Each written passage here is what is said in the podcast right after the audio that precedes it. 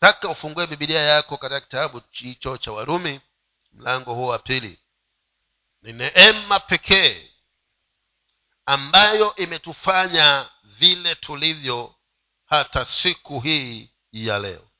Kwa sababu isingekuwa ni neema yake kristo yesu basi ulimwengu huu na dunia hii yote ingekuwa haina matumaini lakini kwa ajili ya neema ya bwana wetu yesu kristo wewe na mimi tuna matumaini ya kwamba wakati mmoja basi tutaweza kuenda kukaa pamoja na bwana mungu wetu. Paulo anawaambia warumi ya kwamba wapendwa hakuna dini inayoweza kumsababisha mtu aweze kumfikia mungu.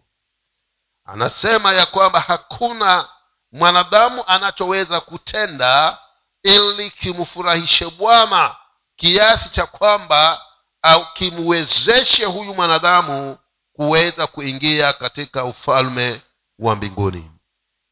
Hivyo anawazungumzia wapendwa hawa warumi na kuwaeleza ya kwamba si matendo unayoyafanya si kazi tunazozitenda ambazo zitatupatia fursa za kuingia katika ufalme wa mungu lakini ni neema kupitia kwa yesu kristo kumsadiki na kumwamini yeye na kuyasalimisha maisha yetu kwake na kuikubali kazi ile aliyoitenda pale msalabani.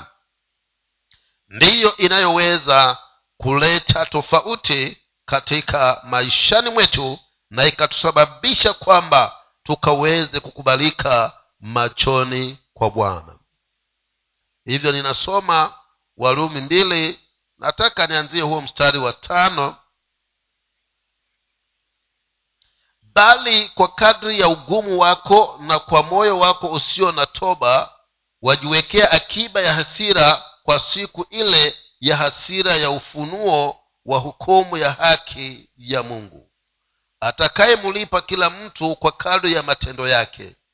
Wale ambao kwa, sub, kwa, kusubi, kwa, sabu, kwa saburi katika kutenda mema wamenitafuta wameutafuta utukufu na heshima na kutokuharibika. Watapewa uzima wa milele.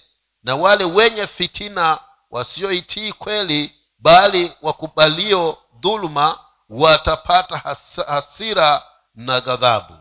Paulo huyu anazungumza na sisi akisema ya kwamba bali kwa kadri ya ugumu wako na kwa moyo wako usio na toba wajiwekea akiba ya hasira kwa siku ile ya hasira na ufunuo wa hukumu ya haki ya mungu ananena nini mtu huyu?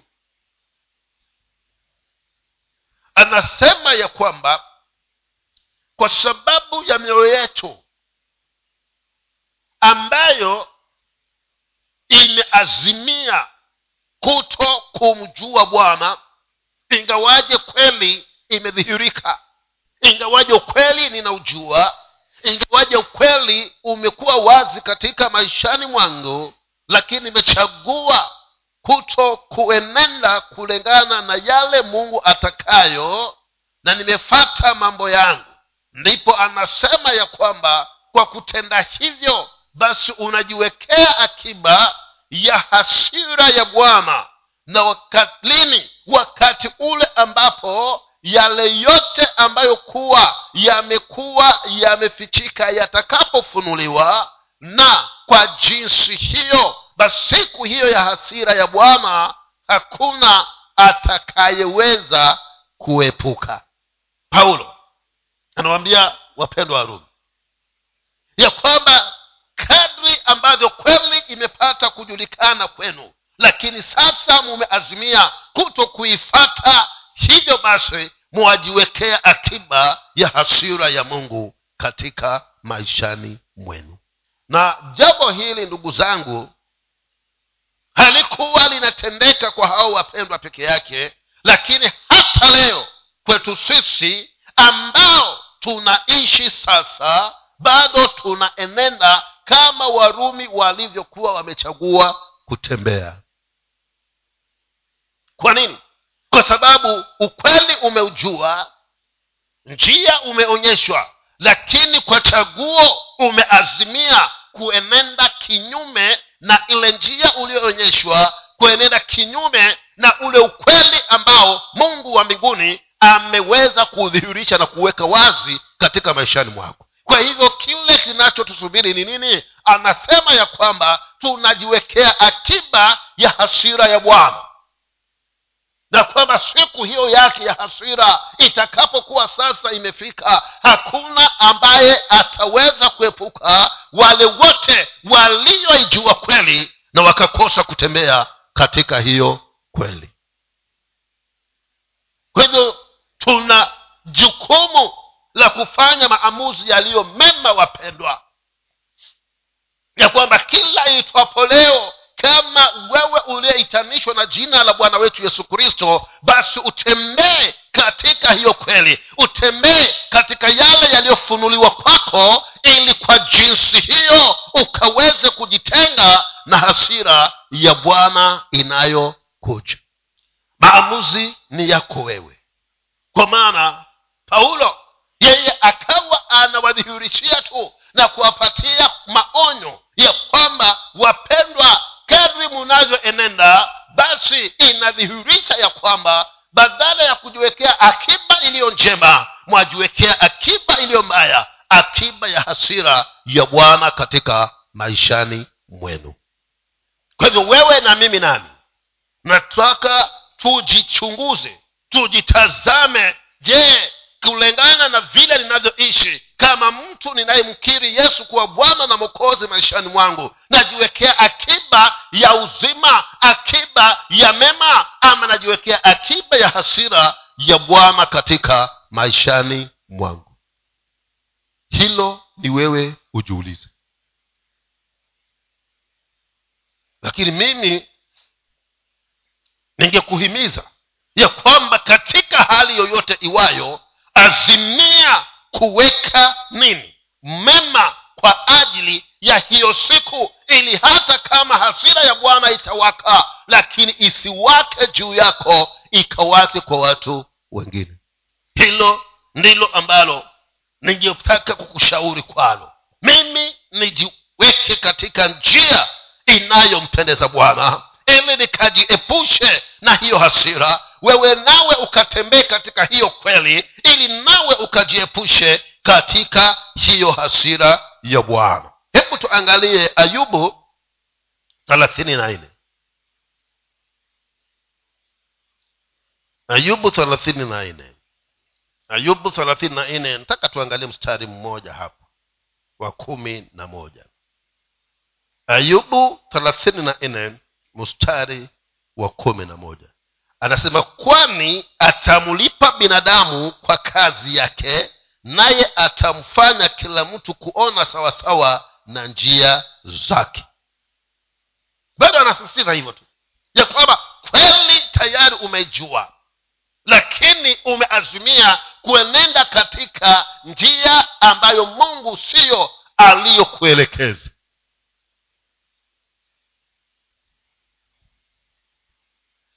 kwa sababu mungu amedhihirisha ile ambayo unapaswa nitembee nayo. Lakini mimi mwenyewe nimechagua ya kwamba sitaenenda sita katika hii kweli sitaenenda katika njia hii ambayo machoni kwa bwana inaonekana imenyoka na itaenenda kulingana njia ya chaguo yangu. Basi hapa ayubu anasema ya kwamba kwani hakika kwani ni atamlipa binadamu kwa kazi yake naye atafanya kila mtu kuona sawasawa na njia zake. Siku gani? Siku hiyo ya hasira ya bwana itakapokuja. Kila mmoja atafanya nini? Atalipwa kulingana na kazi yake na pia ataweza kusababisha kila mmoja akaweza kuziona sawasawa njia zile alizokuwa anaziendea. Kwa hivyo tuna sababu ya kutaka kujiangalia na kujiweka katika kioo cha hili neno la bwana. Je mimi niko katika njia ya sawa ama nimeiondokea kweli na ninaenenda kinyume na makusudi ya bwana kama ni hivyo akiba ninayoiweka ni akiba ya hasira ya bwana. Kwa hivyo inanipasa nigeuke na nirudi katika njia inipasayo njia inayostahili ili nikaweke akiba ya wema wakati siku ya hasira ya mungu ijapofunuliwa nikatengwe na hasira ya bwana.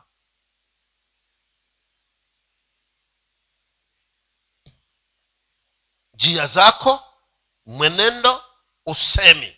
Je unakuwekea akiba iliyo njema ama unaweka akiba ambayo ni hasira ya bwana? Kwa hivyo kila mmoja atapewa kulingana na vile alivyoenenda kulingana na vile alivyotenda kulingana na vile alivyotembea hapa chini ya jua. Kila mmoja ataweza kulipwa kama vile ayubu anavyonena maneno hayo. Zaburi ya sitini na mbili acha tuone hapo. Zaburi sitini na mbili. Zaburi sitini na mbili mstari huo wa kumi na mbili. Anasema na fadhili zako kwako e bwana maana ndiwe umlipaye kila mtu sawasawa na haki yake kwa hivyo mungu wa mbinguni hataweza kutenda yasiyo haki lakini atatenda haki kulingana na vile utakavyokuwa umetembea hapa duniani. Ndivyo huyu mungu wa mbinguni atakavyoweza kukutendea haki. Kama umeenenda katika hiyo kweli basi utapata haki kulingana na huo mwenendo wako wa kutembea katika njia ya sawa na kama umeenenda katika makusudi na malengo yako mwenyewe vivyo hivyo hatakuwa ni mungu wa upendeleo atakupatia kulingana na vile ambavyo utakuwa umeweza kujiwekea akiba. Hivyo ni wewe na mimi tuweze kufanya maamuzi. Mstari wa saba wale ambao kwa saburi katika kutenda mema wamemtafuta wame wanatafuta utukufu na heshima na kutoka na kuto kuharibika watapewa uzima wa milele. Kwa hivyo unaona hapa kuna hasira na uzima wa milele. Lakini ilinifikia huo uzima imenipasa niweze kutembea katika hii kweli nienende kulingana na makusudi yale ambayo bwana wa mbinguni ananitarajia kwamba nikatembee kwayo. La sivyo nitakuwa badala ya huo uzima najiwekea hasira ya bwana katika maishani.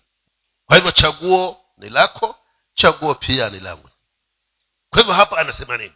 Je ni matendo ndiyo atakaonisababisha kuingia ama nkose kuingia hapa ukweli wa mambo kwamba sio si matendo. Lakini kama si hayo je nimeweza kuwa mtiifu?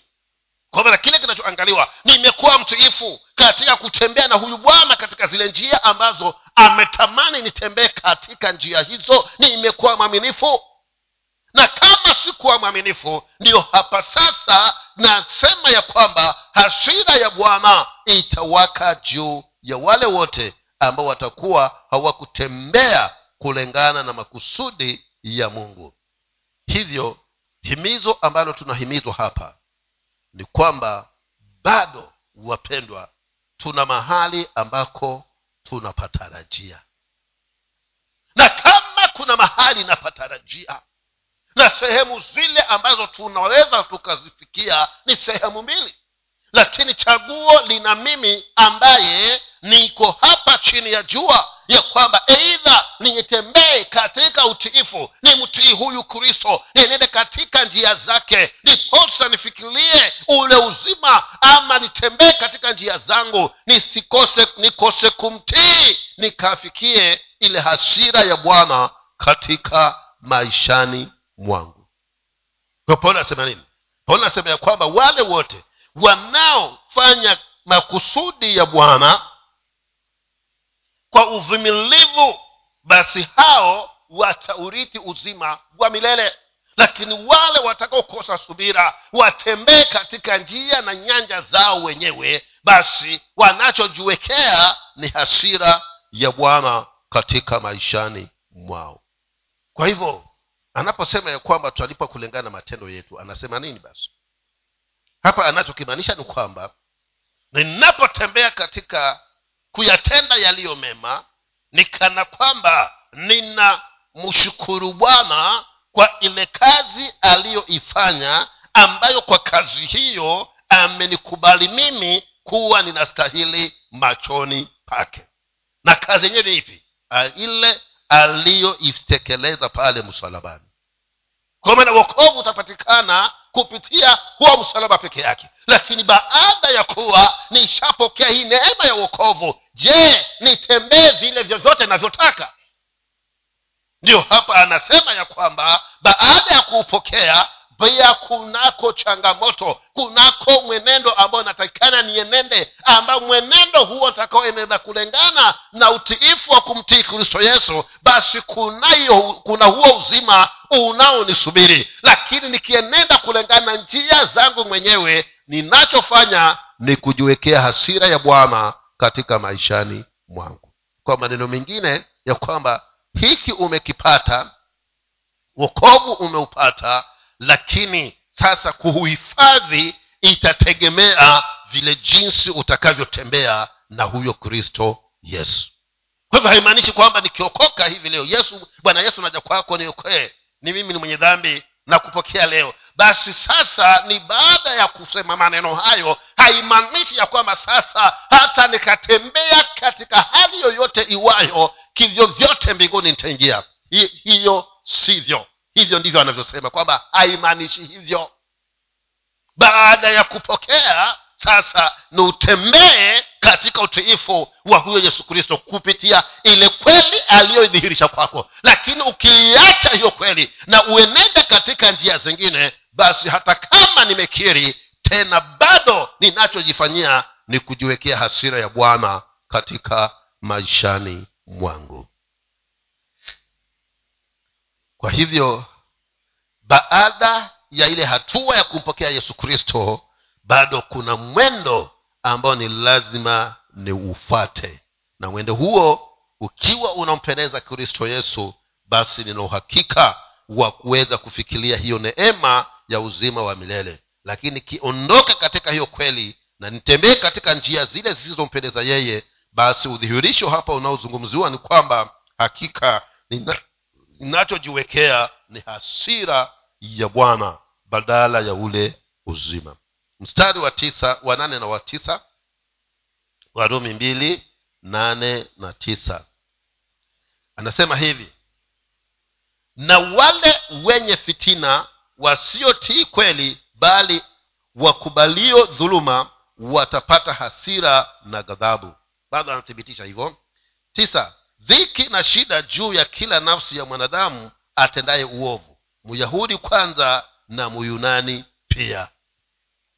Sasa bado anasisitiza ya kwamba nisipotembea kama vile ambavyo nimekusudiwa basi kile ninachokifanya ni ghadhabu ya bwana ninaikaribisha katika maishani mwangu na hii haitachagua. Wedha ulikuwa umesikiri ama haujakiri. Anasema muyunani ama uyahudi. Wote hawa ili mradhi hatukutembea katika vile inavyompendeza bwana. Kama nilikuwa nimeokoka na kama sikuwa nimeokoka sote tutaangukia kapu moja. Kwa hivyo ni uokovu na kutembea katika njia za mungu ndiyo utakaonaepusha na zile hasira za bwana utakuwa ni hasara sana. Kwa maana hapo mtaano amekujua wewe umeokoka na wewe tayari kulingana na ushuhuda ulikuwa ukiwashuhudia kwamba waenda mbinguni. Alafu kwa bahati hiyo mbaya wakakukute uko katika himaya ambayo wao wako na wao walikuwa huku chini ya jua hawana haja na mambo ya bwana. Itakuwa ni hasara na pia itakuwa ni aibu. Utawaangaliaje hao? Utawaambia nini? Sijui utawaambiaje? Kwanza watakuuliza wewe nawe umekutafata nini huku?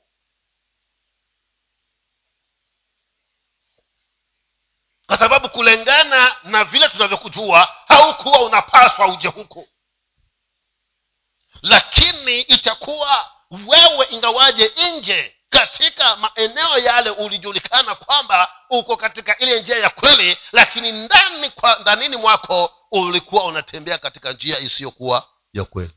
Hivyo hivyo ninapaswa nifanye nini? Napaswa nitembee katika hii kweli. Na kweli anayozungumzia bwana yesu hapa ama paulo anapoizungumzia paulo hapa kweli anayozungumzia paulo hapa ni hii injili na injili nayo inasimamia nini? Inasimamia kifo cha bwana wetu yesu kristo kufufuka na kwa bwana wetu yesu kristo kunakotupatia matumaini ya kwamba hata kuweje tena bado kuna uzima wa milele. Lakini kwa wale watakaotembea katika ikwelu hivyo nitakaposimama katika kanuni hizi ya kwamba yesu yeye alikufa yesu yeye akafufuka yesu yeye akapaa juu mbinguni yesu yeye atarudi tena ili kwamba aweze kuja kulichukua kama nitakuwa nimetembea katika hiyo kweli na nikiwa sijatembea katika hiyo kweli basi akiba niliyokuwa najiwekea ni akiba ya hasira ya bwama katika maishani. Kwa hivyo jambo hili ndugu zangu na ninaendelea kuwaambia. Ninapojiambia hata na mimi. Ya kwamba chagua kutembea katika hiyo kweli. Kwa sababu si nani hanioni. Lakini ni jambo ambalo linahusiana ya wewe na mungu. Kwa sababu mimi naweza nisikuone. Wewe unaweza usinione lakini siwezi nikajificha na uso wa bwana. Kitakachoenda kukufanya wewe ujue ya kwamba mimi nilikuwa sitembee katika kweli ni wakati sasa bwana yesu amekuja tena. Sasa tumesimama mbele yake. Ndo utashangaa. Sema eh, kumbe yule mtumishi naye pia tulikuwa tunamwona yuko vizuri kumbe alikuwa na njia zake sasa jambo hili ni la kila mmoja ajichunge yeye mwenyewe. Akiwa na matumaini na matarajio ya kwenda kukaa na nani? Na kristo yesu. Na maandiko yanasema ya kwamba hukumu itaanza kwa nani? Kwa sisi tuliokuwa na hiyo fursa nafasi ambayo ilikuwa waziwazi wazi ya kuingia huko katika huo ufalme alafu tukakose. Kwa sababu ya kutembea katika njia zisizompendeza bwana. Ataanza na sisi. Ndio maana maandiko anasema ya kwamba hukumu itaanza nyumbani mwake. Katika huo ufalme katika hiyo nyumba ya mungu ndio hukumu itaanza hapa. Kwa hivyo ninifanyeje? Basi inanipasa niweze kutembea katika hiyo kweli. Tembee katika hiyo kweli. Tutembee katika kumtii kristo yesu. Ili tufikie nini? Tufikie hayo matumaini ya uzima wapendwa. La sivyo basi tutakuwa hatuna tofauti na wale wayahudi. Yesu alijidhihirisha kwao lakini kwa ugumu wa mioyo yao wakamwambata wakamfata hivi mpaka ikafikia wakamweka kwenye msalaba na misumari. Tutakuwa hatuna tofauti na hao.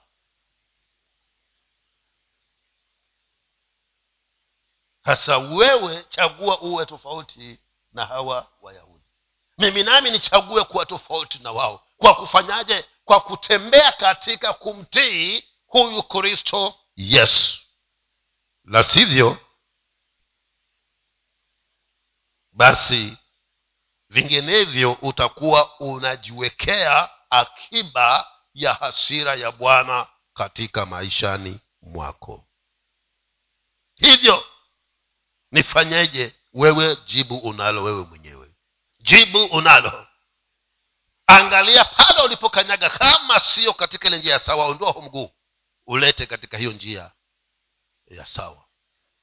Ili ukadumu katika kutembea katika hiyo kweli. Mstari wa kumi. Matendo ya uh, warumi mstari wa kumi. Mstari warumi mlango wa pili mstari wa kumi na wa kumi na moja bali utukufu na heshima na amani kwa kila mtu atendaye mema myahudi kwanza na myunani pia. Kwa maana hakuna upendeleo kwa mungu. Kwa hivyo anasemaje paulo? Anasema ya kwamba bali kinyume cha yale ambayo tulikuwa tunayaongea hapo juu anasema kutakuwa na nini? Na utukufu. Na heshima na amani kwa kila mtu atendaye mema myahudi kwanza na muyunani pia. Kwa hivyo kama ni uweze kufikiria mambo haya uweze kuwa na kutukuzwa uweze kuwa na amani basi uweze kuwa na kuheshimiwa basi imekupasa uwe mwamini anayetenda mema. Kwa maana mungu wetu huyu hana upendeleo hata akawa nawambia hawa wayahudi ya kwamba sikieni muwe wayahudi na hamtembei katika mema bado hasira ya bwana itakuwa juu yenu. Na huyu myunani asitembee katika mema hasira ya bwana atakuwa juu yake. Lakini kama utakuwa myunani kama utakuwa myahudi na utembee katika mema haitajalisha bali heshima utukufu na amani ya bwana itakuwa pamoja nanyi nyote ili mradhi muwe mnatembea katika mema. Na waokovu wa leo tumechagua kuto kutembea katika mema. Na kwa sababu hiyo tumekuwa ni watu ambao tunajipalia hasira ya bwana katika maishani mwetu.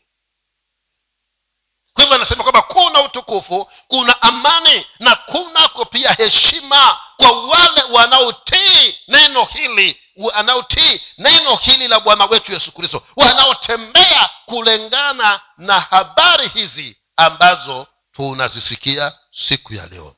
Kwa hivyo bwana anasema ya kwamba sote sisi tuko nini? Tuko sawa. Kwa hivyo hakuna ambaye atakuwa na na na kupendelewa kwa sababu eti yeye aliweza kumkiri yesu wakati mmoja niwe nimemkiri na ninatembea katika njia zisizo amani heshima na kutukuzwa. Hakutakuweko na mimi. Na yule ambaye pia hajamtii na anatembea njia ambazo zisizo hivyo hivyo ndivyo vitakavyokuwa. Kwa hivyo kama kuna lolote ninimtii yesu kristo na nitembee katika kutenda mema. Ndio nikaweze kuona huu kuwa bwana katika maishani mwangu. Ndiyo niweze kuheshimiwa. Ndio niweze kuja kutukuzwa. Ndio niweze kuwa na amani. Lakini umeona waokovu wangapi lakini wanakiri kwamba wao ni wokovu but katika maeneo wanayokaa hawana kuheshimiwa. Sababu ni nini? Ni vile wanavyoenenda. Hawayatendi yaliyo mema sasa ukikosa heshima machoni kwa wanadamu kwa sababu hautembei kama mungu anavyokutarajia unawezaje kupata heshima machoni pa mungu? Ndugu zangu waswahili walisema ya kwamba msafiri ni aliyeko bandarini. Na siwezi nikasema ninasafiri na bado niko nyumbani kwangu. Ni yule aliye bandarini ndiye huyo anasafiri kwa maana chomba kitakapokuja ataingia anafanya nini? Aanze safari. Sasa bandari yetu sisi ni kutenda mema.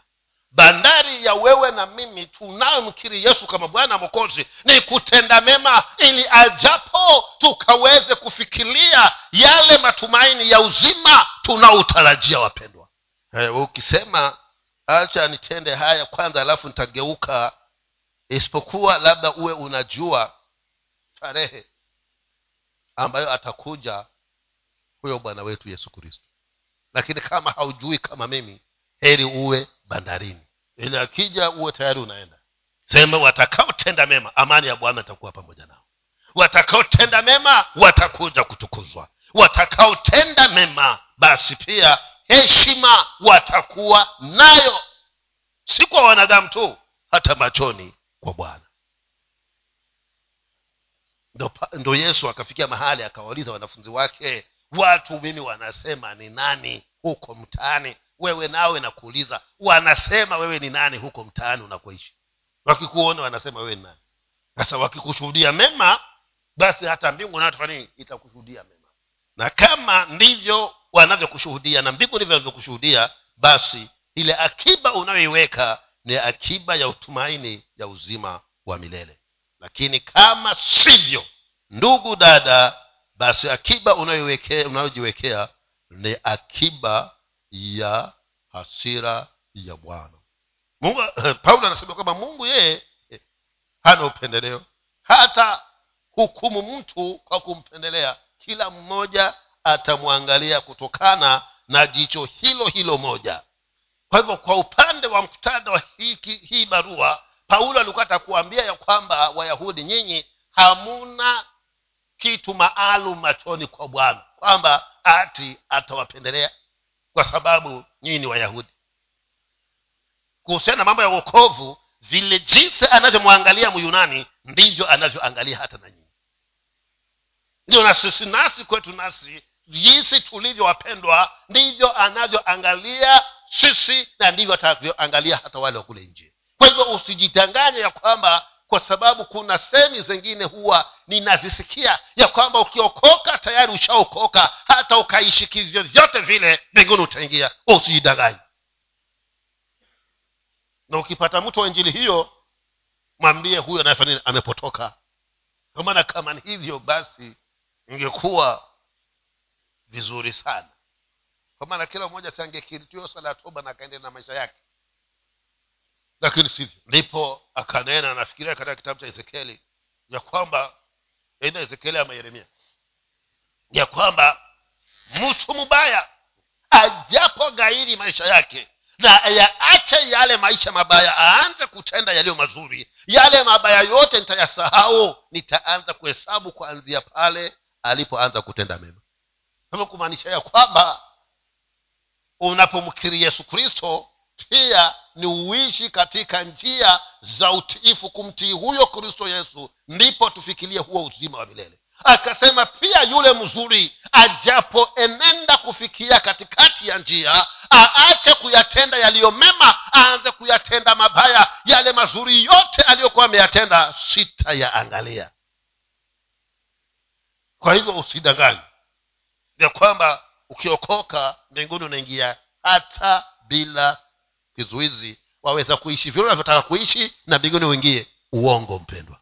Na umkiri huyu yesu na utembee katika utiifu kumtii yeye. Ndiyo tuweze kuikanyaga hiyo mbingu. Wapendwa mbingu si mahali parahisi lakini panawezekana kuingiwa na wale ambao wamemkiri yesu kama bwana na mokozi na watembee katika njia zile ambazo zampendeza huyu kristo yesu. Hao kuingia wataingia samii sijui wewe unafikiriaje. Lakini ombi langu mimi ni kwamba bwana anisaidie nitembee katika kumtii yeye ili ajapofunuliwa nikaweze kupata nafasi katika huo ufalme wa mbinguni. Nikapate mwanya katika huo ufalme wapi? Kwa maana pasipo hivyo mpendwa itakuwa nimepoteza miaka hii yote niliyotembea na huyu bwana. Kwamba yesu ni bwana kumbe ni bwana kwa mdomo lakini katika maisha yangu si bwana. Hasa ninaomba wewe ujiangalie kama ni bwana mdomoni hasa awe bwana hata katika maisha yako ili usijipalie hasira ya bwana siku hiyo ya hasira ya bwana ijapofika kumi na mbili na kumi na tatu. Mstari wa kumi na mbili na kumi na tatu bibilia inasema kwa kuwa wote waliokosa pasipo sheria watapotea pasipo sheria na wote waliokosa wenye sheria watahukumiwa kwa sheria. Bado analenganisha waokovu na wale ambao hawajaokoka. Lakini upande huu hapa anawalenganisha wayahudi na wale wa yunani wale ambao hawakuwa na sheria anasema ya kwamba hao pia watahukumiwa pasipo hiyo sheria. Na walio katika sheria nao watahukumiwa kulingana na hiyo sheria. Taka nikwambie hivi kuangalia kile anachokinena hapa. Wale wasio sheria ni akina nani? Ni wale ambao hawajaokoka wako kule nje lakini vivyo hivyo wanajua kuiba siku kuzuri kuua si kuzuri kulingana na dhamira ya mioyo yao. Sheria hawana lakini dhamira ya mioyo yao inawaambia kwamba hata kutukana mwenzako pia si vyema. Sasa watahukumiwa kulingana na pasipokuwa na hiyo sheria. Sisi nasi tuliohumu katika nyumba ya bwana ambayo tunajua ya kwamba mwe, mwa, yule aliyemwamini yesu kristo ni atembee katika mema na tukose kutembea katika hayo. Tutahukumiwa kwa kule kuto kutembea katika hayo mema tuliyokuwa tunayajua. Kwa hivyo uwe kanisani na uwe nje bado hukumu iko pamoja na sisi. Kwa hivyo nifanyeje? Sasa nitembee katika utiifu wa kumtii huyu yesu kristo. Niache kujigamba ya kwamba mi mradhi nimeokoka mbinguni nitaingia. Hauingii kama hautakuwa mtiifu kwa njia za yesu kristo. Hautaingia na yule wa nje anasema kwamba sikuwa najua nafasi napopasa nienende dhamira inamhukumu kwa sababu ndani ya hiyo dhamira ndani ya dhamira yake kuna vitu vinavyomjulisha kwamba hiki ni chema na hiki si kizuri. Kwa hivyo hao nao hawatajitetea. Sasa heri mimi nitembee katika hizo njia ambazo zinampendeza bwana. Kwanza kwetu sisi hata itakuwa vibaya zaidi. Kwa nini kwa sababu licha ya kwamba kweli nimeijua ndani nini mwetu muna roho mtakatifu ambaye hutukanya. Na kama amekukanya na hukusikia sasa watakao mungu afanyeje? Hivyo sisi itakuwa mbaya zaidi. Kwa maana licha ya kweli tunajua kuna mmoja ambaye ni kinyosha mkono kutaka kutunda embe la mwenyewe ananaambia hivyo unavyofanya si sawa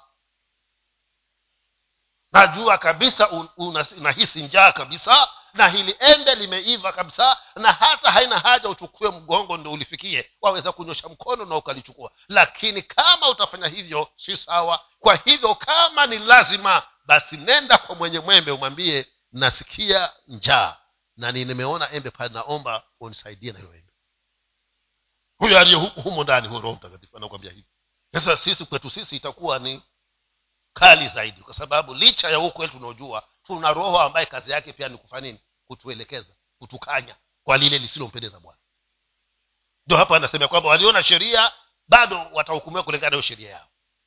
Na wasio na sheria bado watahukumiwa kulingana kule kutokuwa na hiyo sheria. Kwa hivyo wale waliokule nje bado watahukumiwa. Na sisi nasi bado vitakuwa hivyo. Sasa ukweli wa mambo ni kwamba hebu kuwa mtiifu ndani ya kristo yesu. Fata hayo ambayo yesu anakuambia.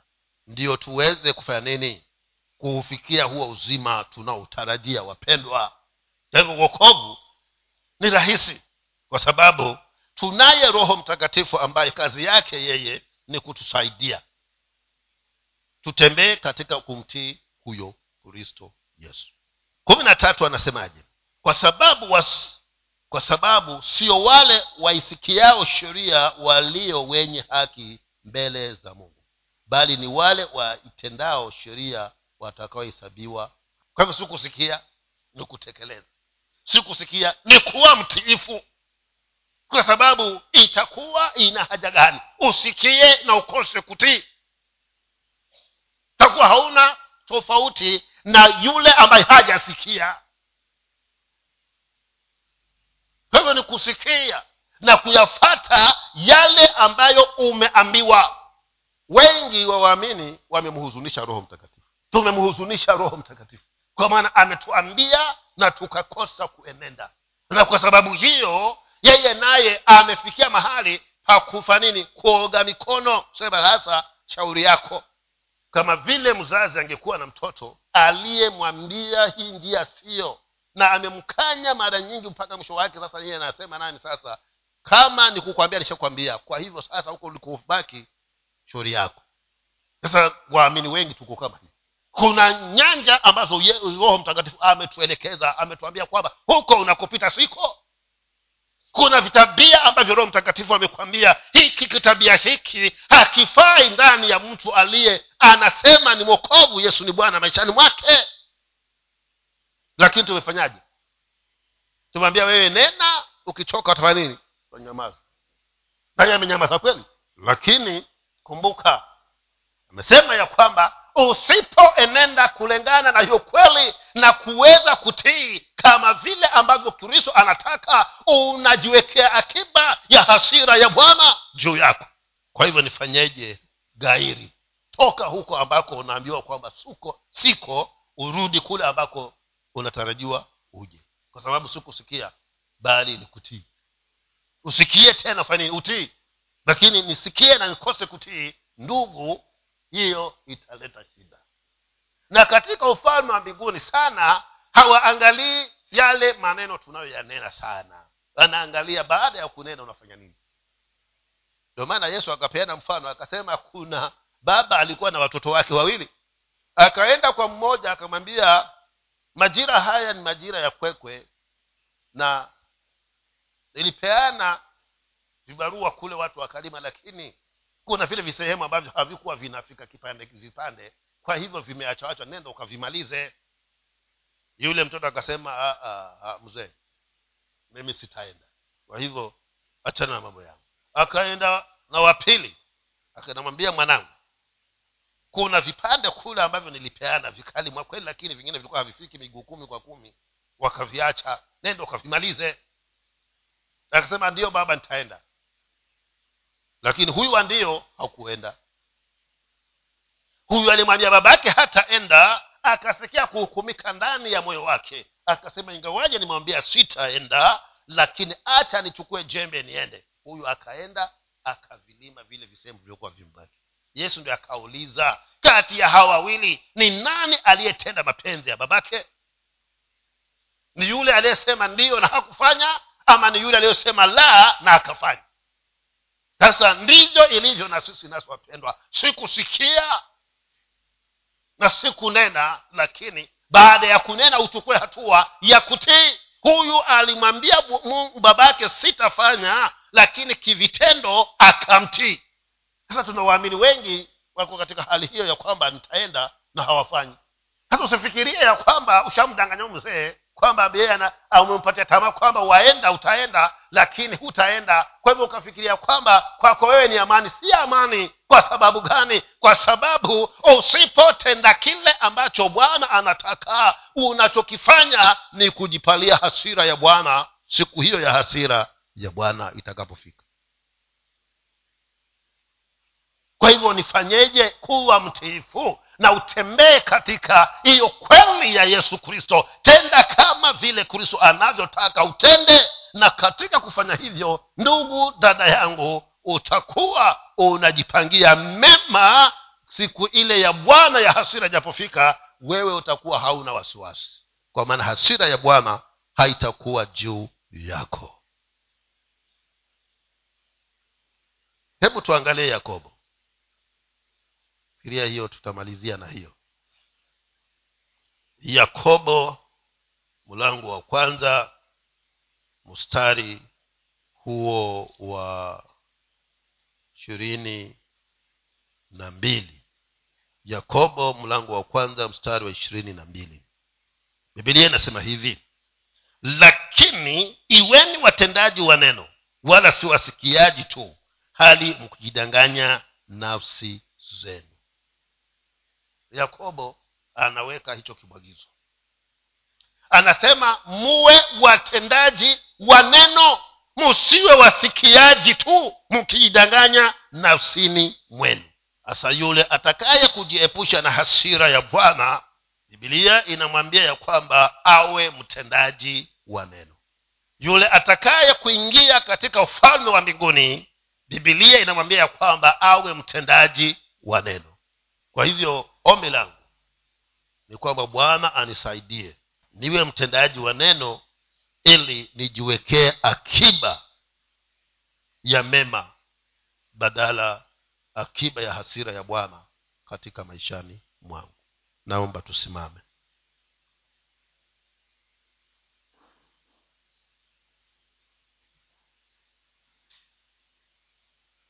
Taka nikupatie nafasi tu kwa maneno yako wewe mwenyewe mwambie mungu upeleleze huu moyo wangu